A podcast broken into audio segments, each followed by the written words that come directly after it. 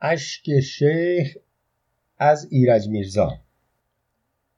نعوذ بالله از آن قطره های دیده شیخ، چه خانه ها که از این آب کم خراب کند. شنیدم که به دریای هند جانوری است که کسب روزی با چشم اشک یاب کند. به ساحل آید و بی حس به روی خاک افتد، دو دیده خیره به رخسار آفتاب کند. شود ز تابش خور چشم او پر از قی و اشک، برای جلب مگس دیده پر لعاب کند. چو گشت کاسه چشمش پر از ذباب و هوام، به هم نهد مژه و سر به زیر آب کند.